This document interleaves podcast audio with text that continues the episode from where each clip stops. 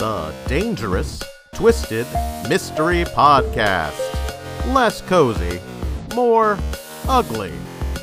Warping listeners' minds since 2022. Music by Dangerous. Narrated by Twisted. Chapter 58 Road Work. Wagner looked around her surroundings and wondered what kind of hick human experience led someone to fit into this place. The stout bartender spit shined silverware that looked like it was Civil War era and peered over the taps at his only customer that afternoon. Little did he or she know that business was about to pick up. Wagner had tracked Darci to a mini mart 20 miles north, where she'd switched onto a two lane freeway leading to the high valley towns of Blake and Hammett. The trail dead ended there, she hadn't made it to either town. Wagner had spent the better part of the afternoon canvassing both areas. It took approximately 20 minutes for each. There wasn't much to see. After four gas stations, a Taco Bell, and a series of convenience stores that sold live bait, Wagner had decided to retrace her steps. In doing so, she came across a small service road with a sign for Burley's Lager Lodge. It came with an arrow, so she followed. The highway she'd pulled off of connected with Interstate 70, 50 miles further up the road. If Darci's destination hadn't been along the two lane highway, it would have been much smarter to stay on the larger road than cut over the mountains. Six lanes gave much better odds of getting a ride, and Wagner was willing to bet that Darci knew the practical math of hitchhiking much better than any story problem she might have come across in a math class. She'd come a long way. Bump. Wagner came back to reality in time to dodge a branch that swept across the single lane. The lodgepole pines were soldiers lining the road, encroaching right up to the sides of the car with their branches.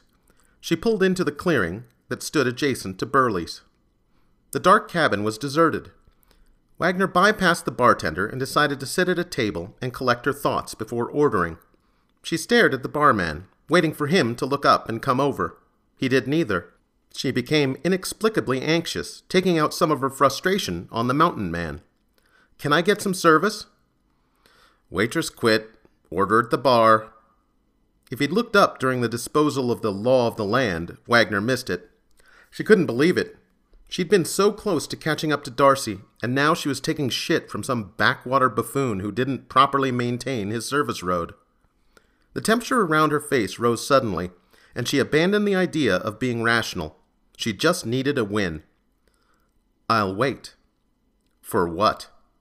For you to hire a new waitress. He looked up, and after a pause, the room filled with a rumbling laugh that rolled in his throat like a bowling ball looking for pins. He said nothing, but with a good natured wink, he picked up a pad and waddled towards the end of the bar. I haven't been on the floor to serve a customer in fifteen years, lady, but I've been told I have bad habits so I might as well break one of them with you. He swung his frame around the corner of the bar and found quite an astonishing thing. He didn't fit through the narrow gap. He shrugged. Wagner approached the bar. Give me a Diet Coke. Hell of a thing, the bartender said, still looking at the gap. His eyes swung across to Wagner's face. I'll get you a light beer. He popped the top and continued before she could complain. See if you pass the cigarette test. He offered her one from an open pack. People who stumble into this place looking like you are either artists looking for solitude or cops looking for trouble. Take the cigarette, you're an artist. Leave it, you're a cop. Wagner smiled and pulled one out.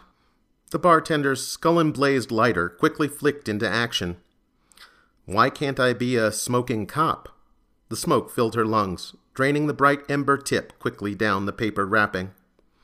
You are, an artist rarely has a weapon slung in a shoulder belt. Saw that when you reached for the pack. The fat man had his charm, and also perspicacious bent. Certainly a product of years of rowdy crowds, knowing when a fight was about to break out on the floor. His eyes gleamed, then flitted to the entrance. I think I just spotted the trouble that you're looking for. Wagner followed the bartender's eyes to the door, where a visibly grungy, worn out girl entered the bar. It was immediate and unmistakable. Wagner had been looking at that face for the past week. Darci. Burly Bear! Darci lit up seeing the bartender. The combined weight of the road, her trip, and the pack on her back dissolved into the shadows of the dreary room, and it was like the sun shone just under the gleaming layer of her skin. She leaned over the bar and let her cheek sink deep into the upper roll of fat between the bartender's rib cage, pressed close to his heart. I thought you were gone for good, he grumbled. How's Mac? Burley looked at Wagner. The police are looking for you. Wagner coughed, sputtering. Darci chided him. Why would you say a silly thing like that? Before Burley could answer, Wagner cut in, razor sharp. Because I'm a federal agent, and I think you have answers to my questions. She looked her steadily in the eyes as defiance welled up. Wagner didn't have time for games. She needed to cut through the role playing before it started. What would Legacy say about now to cut the legs out from under her?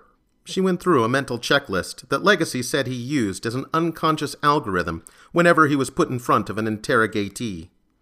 Since she herself wasn't a freak of nature, Wagner would have to go a more deliberate route, checking off the list best as she could remember. Was there a sign of weakness that presented itself in the appearance of the person being questioned? Some affectation of behavior or style of dress? In this case, Wagner could see the piercings like pockmarks all contained fake gems as decorations. Her rebellion included the need to be noticed. Her clothes were tight. The outline of her demi bra drew attention to her chest, the same with her panty lines. She was afraid of being lost in a crowd and would go to an extreme length to get all eyes on her. Next question Did the person exhibit strength or weakness before the interrogator identified himself? She had run into the bartender's arms, dismissing Wagner as a woman, a trivial part of the scene. That spoke volumes about her view on her own importance, and her need to feel protected and secure. Ignoring something is always the weakest reaction, but that is not to say that confronting it is always the strongest. There are many parts of the mind that become engaged the minute a problem is taken on. The fear of engaging the parts that solve a problem is the embodiment of weakness. Last question before a word is spoken Does the person want to be treated with respect? It was a simple yes or no question. Based on all the intangibles collected and analyzed from answering the first two questions, Wagner answered with authority No. Her cigarette had burned down a quarter inch, Burley and Darcy were looking at her in a reluctant anticipation of what was coming next. By the looks of them, she hadn't said anything in about a minute. Her disconnect had put them on the defensive, and the advantage was clearly hers before she opened her mouth. Oh, God. Was this how Legacy operated? She felt fresh blood rush to her cheeks. No time for her own weaknesses. She jumped in with the urgency of pursuing an advantage that could be lost at any moment. You can save an important life. Be remembered for something other than being a slut. Wagner layered her voice with a kind of cruelty that she could tell Darci had come to expect. Darci's eyes registered nothing. Burley rose to her defense. Hey, now! He slapped his hand down on the bar, and Darci turned to him like a savior. Let's not make this. Ah!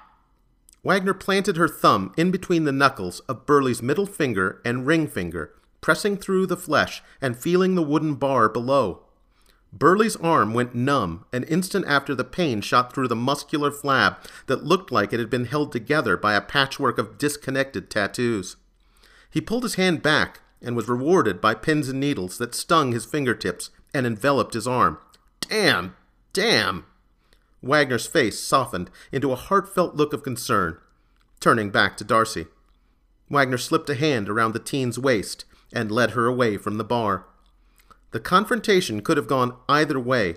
It could have been a disaster, but in the aftermath, Darci was more isolated than ever. Wagner led her over to her table without a word and pulled out a chair.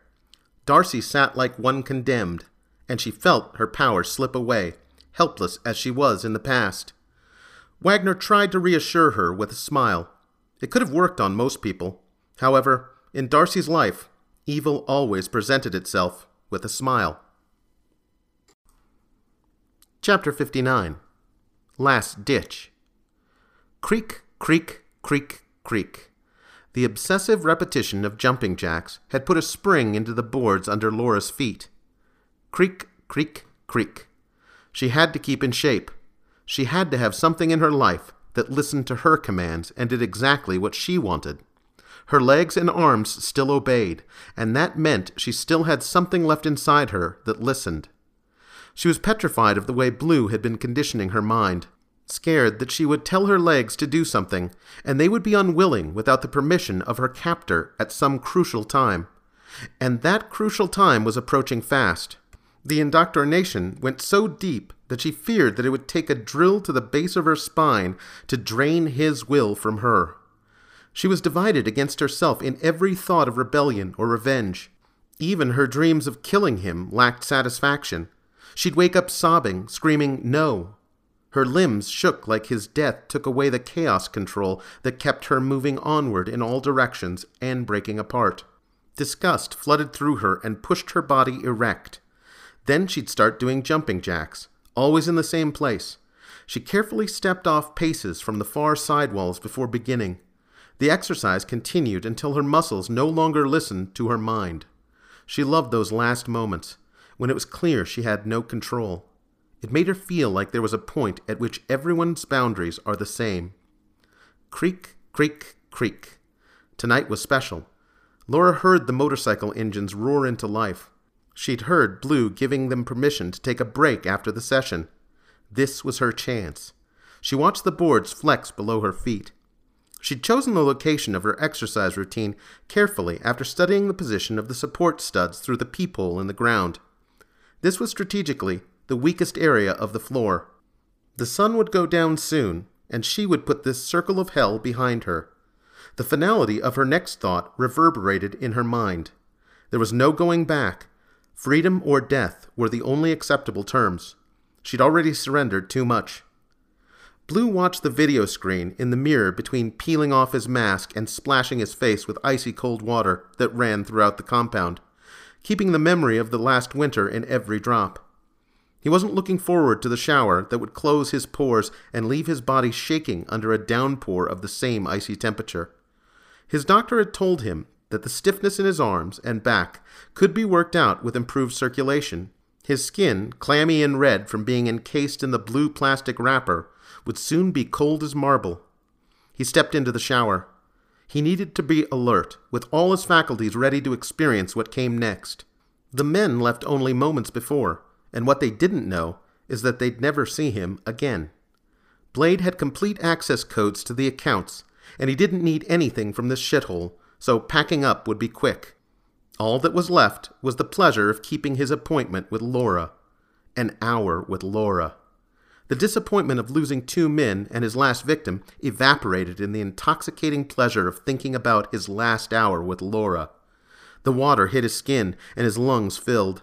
He screamed like acid was pouring over him. The pain was all consuming as blood rushed into areas that were practically dry of all life moments before. His chalk white flesh went crimson. He would have the shakes for ten, maybe fifteen minutes. Then he would be in full control again. The medicine of the fresh blood felt like poison as he dried his skin and doused himself with a specially medicated powder, finishing with a steroid cream. The disease was getting worse. These showers were getting more painful, and the rebound time was shortening. One of his jagged nails came free of his towel and jerked across his chest. Like two pages of old yellow paper curling back, separating, the skin parted. He began to bleed. He looked into his hollow eyes and saw sunken geriatric tissue around his 30 year old eye sockets. He lit a cigarette, his hand still shaking, and the flame danced inches in front of his nose. He watched the mirror closely. Blade had to wait until the eye batted down before he did anything, even if he felt like the shakes had passed. His feelings on the matter were unreliable. The blink response signified that his condition was coming back to normal. The unconscious action was the most trustworthy indicator of regaining control. Blade watched his face like he was watching a clock. Soon, he would get to see the face of his true love, the face of the tortured, the face of the damned. Legacy got back into his sedan, watching the dashboard clock with a sour look on his face. The blinking centerpiece that had always provided constancy and stability was now his betrayer. They had entered the county government offices with a list of criteria that Legacy thought necessary for the kind of operation Blue was running. They came out with a list of three addresses, one of which was 60 miles away and only accessible by a hiking trail. He secretly doubted that this was the place he was looking for, because although it fit the minimum criteria, it seemed highly unlikely that they would hike hostages back and forth from the property to the access road. Legacy knew the location would have several outbuildings along with a main residence. These were men of appetite and anger. They couldn't live like the Waltons, stacked on top of one another, and maintain peace. Blade would have chosen the place for seclusion. There would be little chance that someone would happen upon it hiking in the woods. Finally, all of the girls described direct sunlight on their walks back and forth to the sessions. They couldn't see it through their heavy canvas masks, but they felt intense sun on their exposed arms and legs.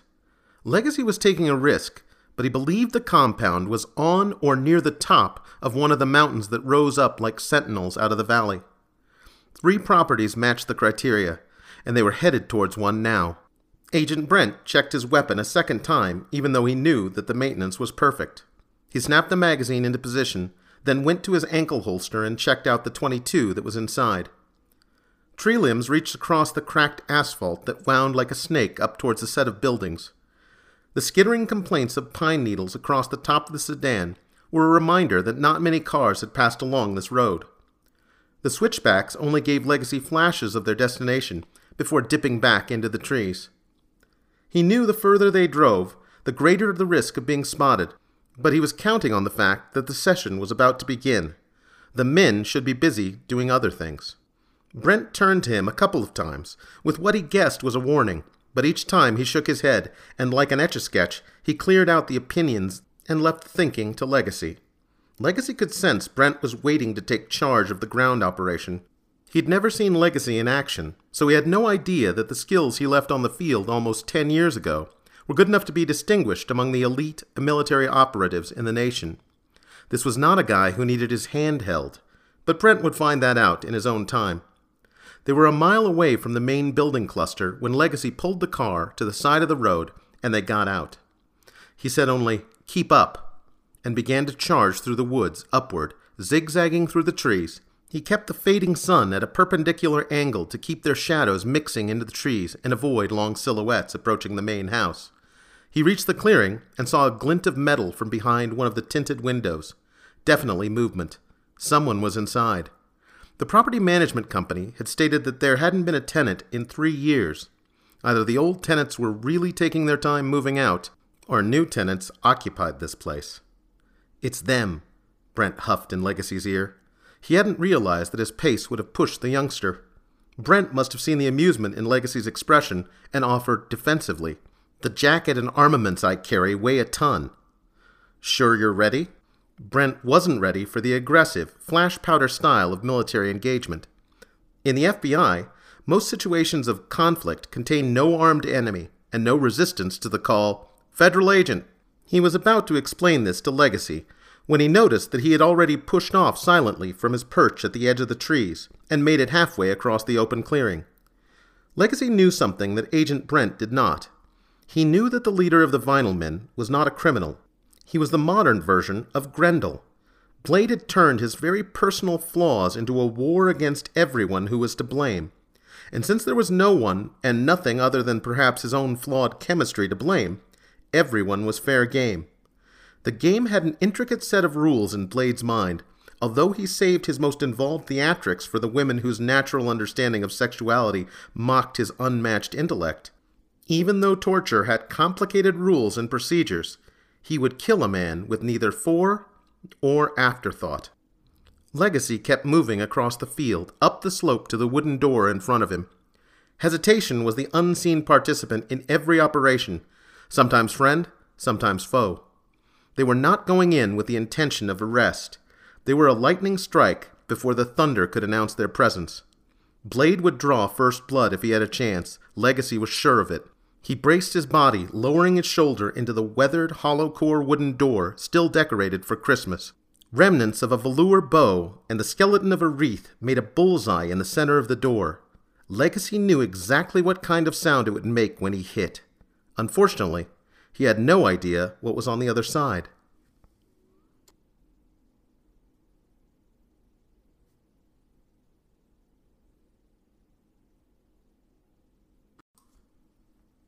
Chapter 60 Retribution Run. Blade heard the crack of wood. He stood, half painted, dribbling excess royal blue down a puce mesh drain. He dropped the metal paint sprayer, and his feet were in motion with a speed that had him at the door frame by the time the nozzle hit the tile. He ran towards the sound. Metal flashed as long, thin knives appeared effortlessly, drawn from two hidden hip straps that his hands brushed past as an extension of this running motion. The deep twilight lent a mixture of rich red and burnt orange to the sky. Instead of concern, a sudden euphoria filled his body. He tuned out everything in the world and concentrated on his favorite thing punishment. Blade, or blue, or half blue in this case, the diagonal stripe that went across his torso also cut his face into uneven quadrants, ranging from fully painted to thickly splattered, had a long loping gait that, along with the flapping pieces of blue skin, made him look like a zombie. He burst into the room where the sound emanated and took in the situation in an instant. There was a hole in the trailer floor, and Laura's bed was propped up against the wall. Blade moved to bend over the hole drawn by a speckle of blood on one of the sharp splinters wickedly sticking up along the edge. His neck snapped towards the bed as it towered over him. She must have used it as a ladder, then come down with all of her force on. Something was wrong. The smell of blood. It wasn't the stain he smelled, there was more. The warning alarm sounded in his head, and he backpedaled slightly from the hole. The bed leaned away from the wall. He scrambled backwards, staring up at the frame, and traced an arc that he could tell he could not escape from in time. Crash. The metal bar slammed into his shoulder. The leverage had come from the floor. If he'd remained at the hole, he would have had a broken neck. But he only had a dislocated shoulder to thank Laura for. How could he ever repay her for the intense pain? Blade gritted out a smile through the agony of pushing his shoulder back into place. He'd think of something. He looked up and saw her bloodied arm poised to strike him again. He pointed the tip of a knife up through the spring frame, daring her to bring her flesh anywhere near his freakish dexterity. There was nowhere for her to go. The exit was within reach of her deadly captor. Blade relished her indecision. What a bad girl you've been, he said in a saccharine rich tone. His wounded arm began to shake uncontrollably. It was a betrayal. Poor thing, Laura spat back. Blade turned furious in an instant. I've known who you are from the start. In a slow animal growl, Yet there's part of you that wants to apologize and throw yourself on my mercy even now. You have no mercy, she said, walking slowly towards him, making your response perplexing. You stupid whore. He returned to his natural voice, demeaning and decisive. Laura's eyes were in a trance as she stepped forward uncertainly, almost within Blade's grasp. She reached down and picked up his lighter and flipped it over in her hand. She held it out as if she were returning it. Then Laura changed direction suddenly by vaulting backward off the spring frame. She disappeared through the hole in the floor. The force of her lunge spread through the frame and reminded Blade of his wound. The white flash of pain filled his eyes. It was the kind of pain that should have been followed by a blackout, but Blade resisted the darkness regardless of the consequences. He wanted to feel the pain, mixed into her pain. The thought of the sadistic cocktail was enough to keep his eyes from rolling back into his head. Blade wedged his good arm beneath the frame, and it slid off his body. A few deep breaths, and he struggled to his feet. He checked his watch with a grunt as his shoulder socket turned outward. It was bent backward at a 30 degree angle, and glancing down, it was now pushed to the periphery. Ten minutes until broadcast. He might be late. That was unacceptable. But he was beginning to entertain the grotesque possibility. That bitch would pay for this. He would cut tears of blood into her beautiful, rosy cheeks. Laura landed softly on the pile of blankets she'd thrown down the hole under the trailer right after breaking through the wooden floor, just before setting her trap. She knew that she'd need them in case everything did not go well, and she took careful precaution to wrap her hands in the spandex roller girl waitress costume that had been freshly supplied for her next appearance before picking up the stack. Noises above her, the metal rattling and shifting, the injury she'd inflicted upon Blade would keep a normal man incapacitated for at least ten minutes. Creak! She knew that she had only seconds. Laura broke from the sanctuary of the undercarriage of the trailer. There were four equally ominous directions of the compass dial that could be followed.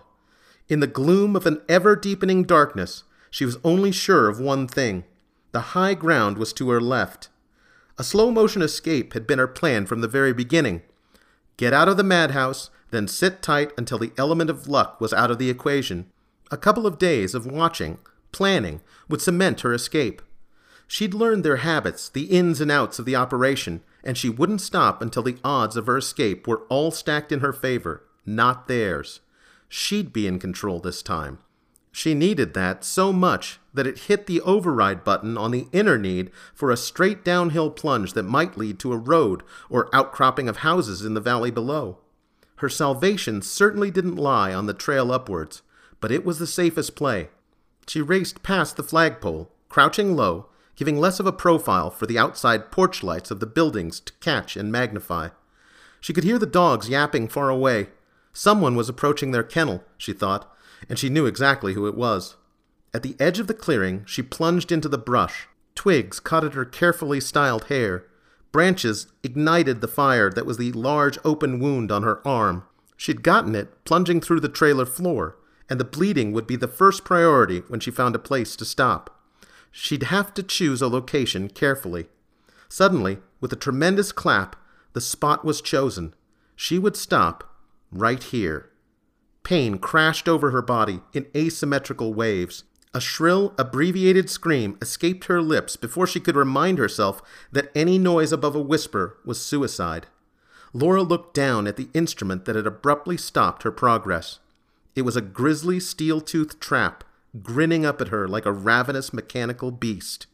The teeth were grinding into her bone just above the knee, she pulled at the jaws, forcing them beyond the puncture wound, only to have a fresh wave of pain flood into her arms, causing them to shake and lose their grip. Snap! It bit a second time, razor teeth lining up along the same marks as before. Laura had never felt pain like that before in her life. Not when she'd broken her collarbone skiing, not when her brother pushed her back through the shower door and she landed on a thousand pins of broken glass, not even more recently. There was nothing to compare to the sensitivity of raw nerves re engaged.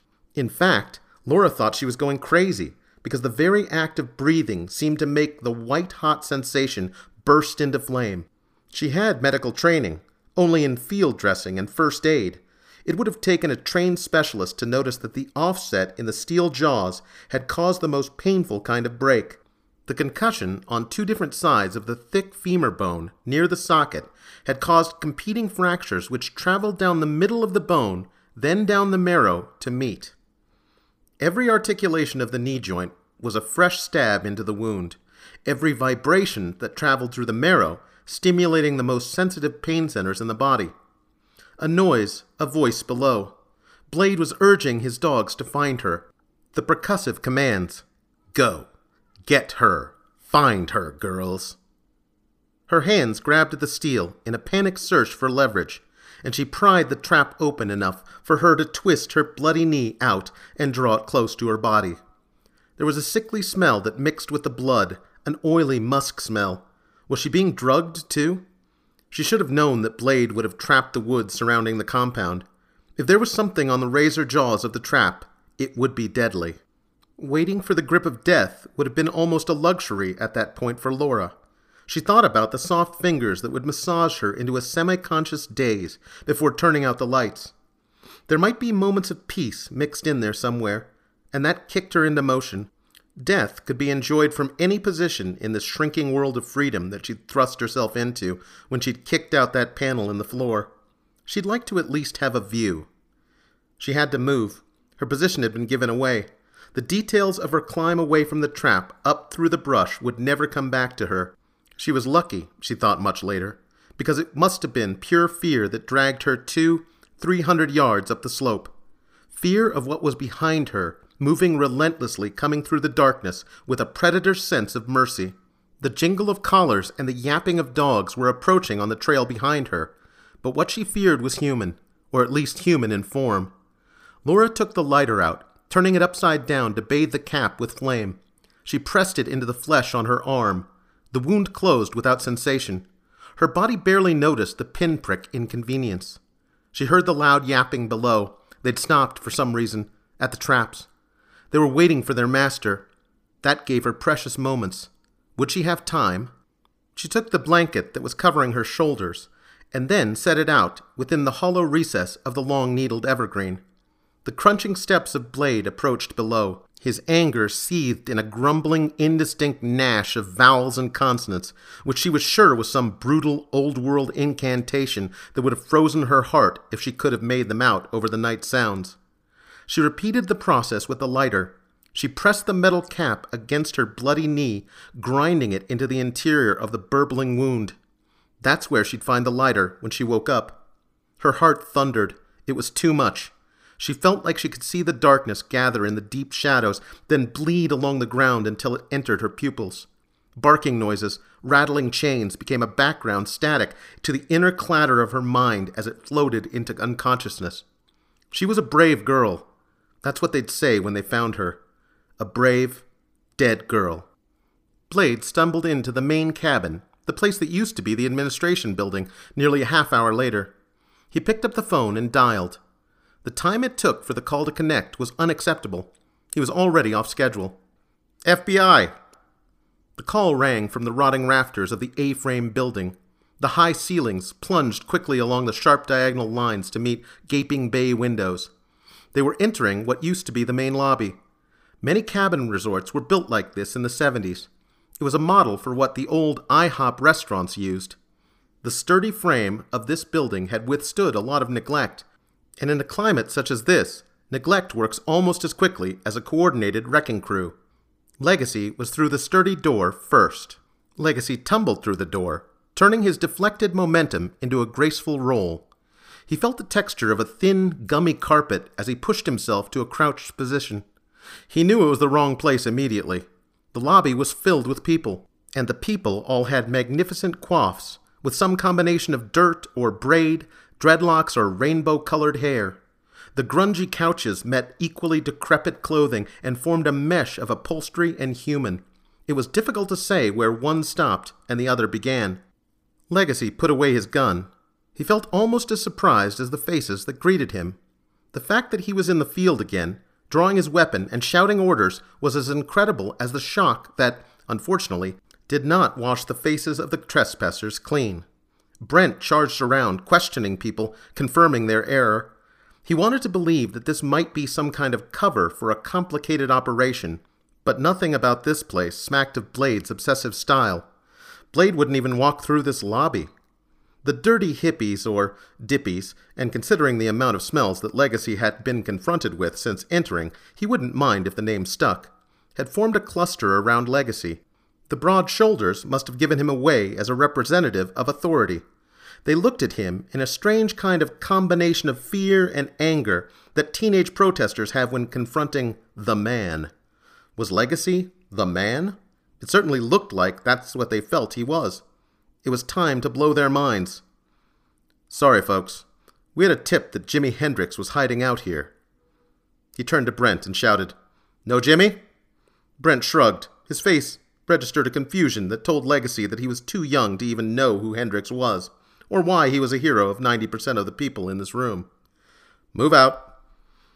Behind him, a sudden wave of energy passed through the slack jaws and dilated eyes, and questions hurled at Legacy as they marched towards the exit. I knew they faked his death, was the common thread. Legacy produced a sharp military turn at the door and said, I can't comment, and then left the building. He was the man. Brent peppered him with nearly as many questions as they double timed it back to the car. We didn't check the rooms. That could have been a front, couldn't it? The free spirited crowd did not mix with Blade's bikers, not even as a fence around the operation. It smelled wrong. That was all the explanation Legacy gave to Brent, who jogged alongside him for the next quarter of a mile. They sped away from the resort. Neither man spoke of the fact that Blade was getting closer to killing his next victim with every tick of the clock. Time was not on their side. It was already past five. Laura would be on camera now, her body exposed, and her mind toyed with until her heart stopped beating.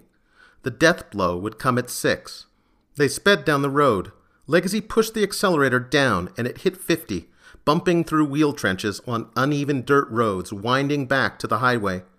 Brent stared forward, jaw locked in frustration, but his feelings didn't matter much to the silent wheelman skipping the bottom of the car across uneven terrain like a flat rock across the smooth surface of a pond. A glance over at his passenger opened up a window into his mind. It was the kind of instant appraisal that Legacy was legendary for, and it gave him his answer. He didn't want innocence to pay for his anger. He wanted one very specific person to suffer for his feelings of helplessness. He wanted to take Blade down. Brent himself had become a loaded weapon, and Legacy could tell that he'd better be very careful with whom or towards what he directed Brent.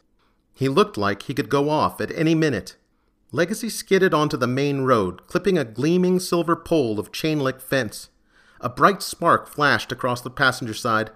Brent gave him a look and said in a deadpan tone, Good luck getting back your deposit. Humor was the last thing that Legacy had expected from his companion. The look on Brent's face was rigid, his jaw set like he'd just said something like, Let's kill them all. But behind his eyes, there was a measure of awareness, and that's what made the comment funny. Legacy was quietly reassured. He didn't have the same feeling about their next destination. It either was the compound, and they'd be tied up against the clock, or they'd have missed their chance entirely, following the wrong lead. There'd be no one to blame if they didn't get to Laura, and that worked for Legacy. He didn't want anyone to blame.